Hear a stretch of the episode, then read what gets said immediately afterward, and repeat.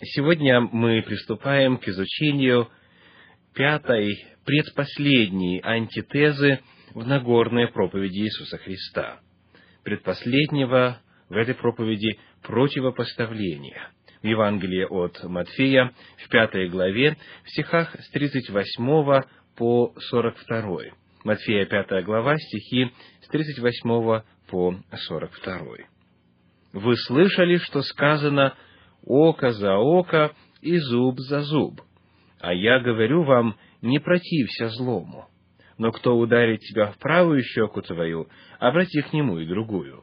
И кто захочет судиться с тобой и взять у тебя рубашку, отдай ему и верхнюю одежду. И кто принудит тебя идти с ним одно поприще, иди с ним два.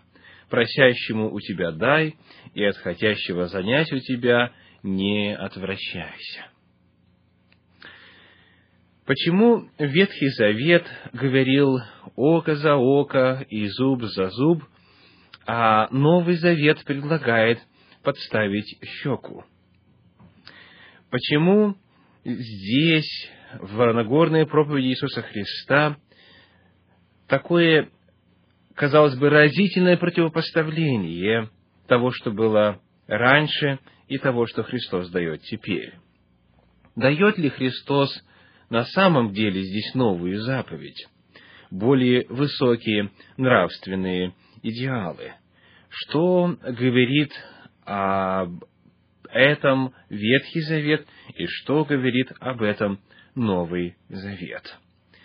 Вначале обратимся к тем местам Ветхого Завета, где в действительности содержится этот принцип. Первая из них – книга Исход, 21 глава, стихи с 23 по 25. Исход 21 глава, стихи с 23 по 25.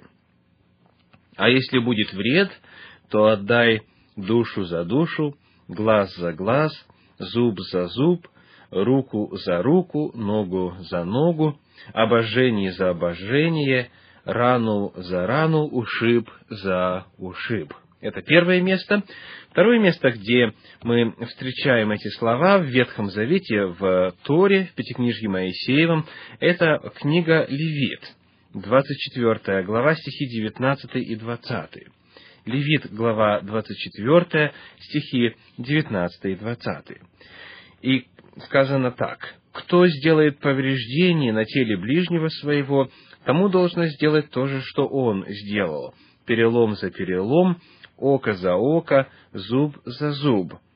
Как он сделал повреждение на теле человека, так и ему должно сделать. И, наконец, в третий раз это положение встречается в книге Второзаконие в 19 главе. Стихи 19, с 19 по 21. То сделайте ему то, что он умышлял сделать брату своему, и так истреби зло из среды себя.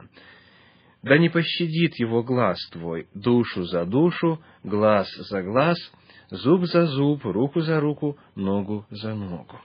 Итак, в действительности, в Ветхом Завете мы трижды встречаемся с этим принципом – око за око и зуб за зуб. Самый главный вопрос, который необходимо задать в связи с исследованием этой антитезы в Нагорной проповеди Иисуса Христа, сводится к следующему. Как действовал этот закон? Каким образом применялся этот принцип? Это принцип взаимоотношений или это конкретное предписание касательно взаимоотношений? Этот закон в богословии получил название «закон Талиона» э, от латинского слова. Закон Талиона означает дословно «закон равного возмездия». Как он действовал? Эти законы часто приводят в доказательство кровожадности, дикости и безжалостности ветхозаветных законов. Но прежде чем начать критиковать, надо отметить несколько очень важных моментов.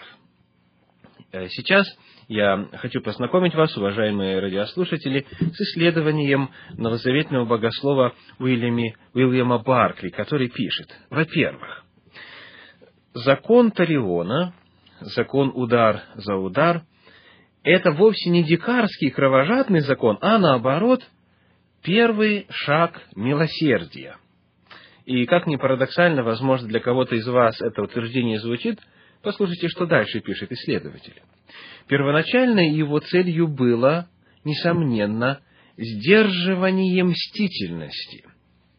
В древности большое значение играла кровная месть. Как только один член рода причинял повреждение или рану члену другого рода, все члены рода пострадавшего стремились отомстить всем членам рода обидчика. И эта месть была не менее, не более как смерть. А этот закон сознательно ограничивает месть. По этому закону наказанию подлежит лишь человек, причинивший повреждение или ущерб.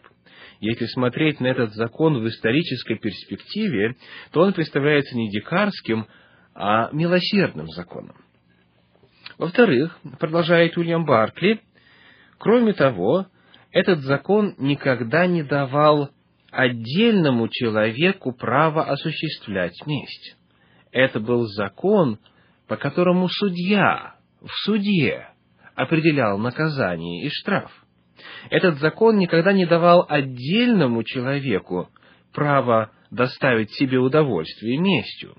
Всегда предполагалось, что этот закон – руководство для судьи при установлении меры наказания, которое полагается за всякое насилие или несправедливое действие.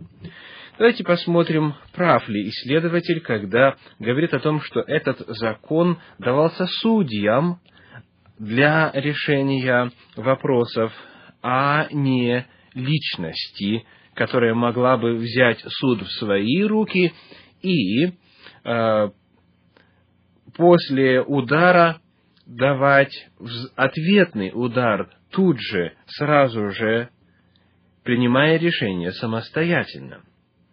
Книга Второзакония, 19 глава, которая как раз-таки содержит этот принцип око за око и зуб за зуб, поясняет, кто и как имел право пользоваться этим законом. Итак, э, прочитаем с 15 стиха 19 главы книги Второзакония по 21. Недостаточно одного свидетеля против кого-либо, в какой-нибудь вине и в каком-нибудь преступлении и в каком-нибудь грехе, которым он согрешит.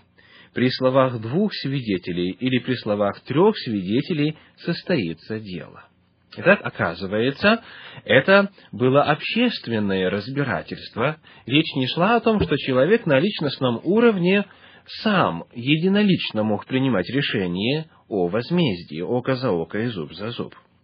Дальше говорится, если выступит против кого свидетель несправедливый, обвиняя его в преступлении, то пусть предстанут оба сии человека, у которых тяжба, пред Господа, пред священников и пред судей, которые будут в те дни. Итак, оказывается, мы находим запрещение а, решать этот вопрос или любой спор, любую проблему на личностном уровне, говорится о том, что они должны предстать перед представителей власти. Судьи должны хорошо исследовать, и если свидетель, тот свидетель ложный, ложно донес на брата своего, то сделайте ему то, что он умышлял сделать брату своему, и так истреби зло из среды себя, и прочие услышат и убоятся, и не станут впредь делать такое зло среди тебя. Да не пощадит его глаз твой, душу за душу, глаз за глаз, зуб за зуб, руку за руку, ногу за ногу. Итак, оказывается, не на личностном уровне э, должен был вопрос решаться, а на уровне официальных государственных структур. Это часть уголовного кодекса. Это принцип равного возмездия, когда судьи, исследовав ситуацию, должны были определить наказание, которое должно было соответствовать вине. В частности, в 19 главе говорится о том, кто ложно пытается обвинить в чем-нибудь ближнего своего для того, чтобы причинить ему ущерб. И если после исследования оказывается, что это была злонамеренная ложь, то тогда ему необходимо сделать то, что он умышлял сделать ближнему своему. В этом суть закона Талиона. Это уголовный кодекс. Процедура также очень хорошо описана в Ветхом Завете. Книга Второзакония, 17 глава, стихи 6 по 10. По словам двух свидетелей или трех свидетелей должен умереть осуждаемый на смерть. Не должен предавать смерти по словам одного свидетеля. Рука свидетелей должна быть на нем прежде всех, чтобы убить его, потом рука всего народа, и так истреби зло из среды себя. Если по какому делу затруднительным будет для тебя рассудить между кровью и кровью, между судом и судом, между побоями и побоями, и будут несогласны мнения воротах твоих, то встань и пойди на место, которое изберет Господь Бог твой, и приди к священникам, левитам и к судье, который будет в те дни, и спроси их, и они скажут тебе, как поступить. И поступи по слову, какое они скажут тебе на том месте, которое изберет Господь, и постарайся исполнить все, чему они научат тебя. Появляется вопрос, а почему у священников есть преимущество, и как они смогут знать, кто на самом деле виноват? Книга Исход, 28 глава, 30 стих, говорит о том, что у первого священника было два камня на э, специальном нагрудном щите, которые назывались Урим и Тумим. И о том, как они действовали, мы с вами поговорим во время нашей следующей встречи. Всего вам доброго, до свидания.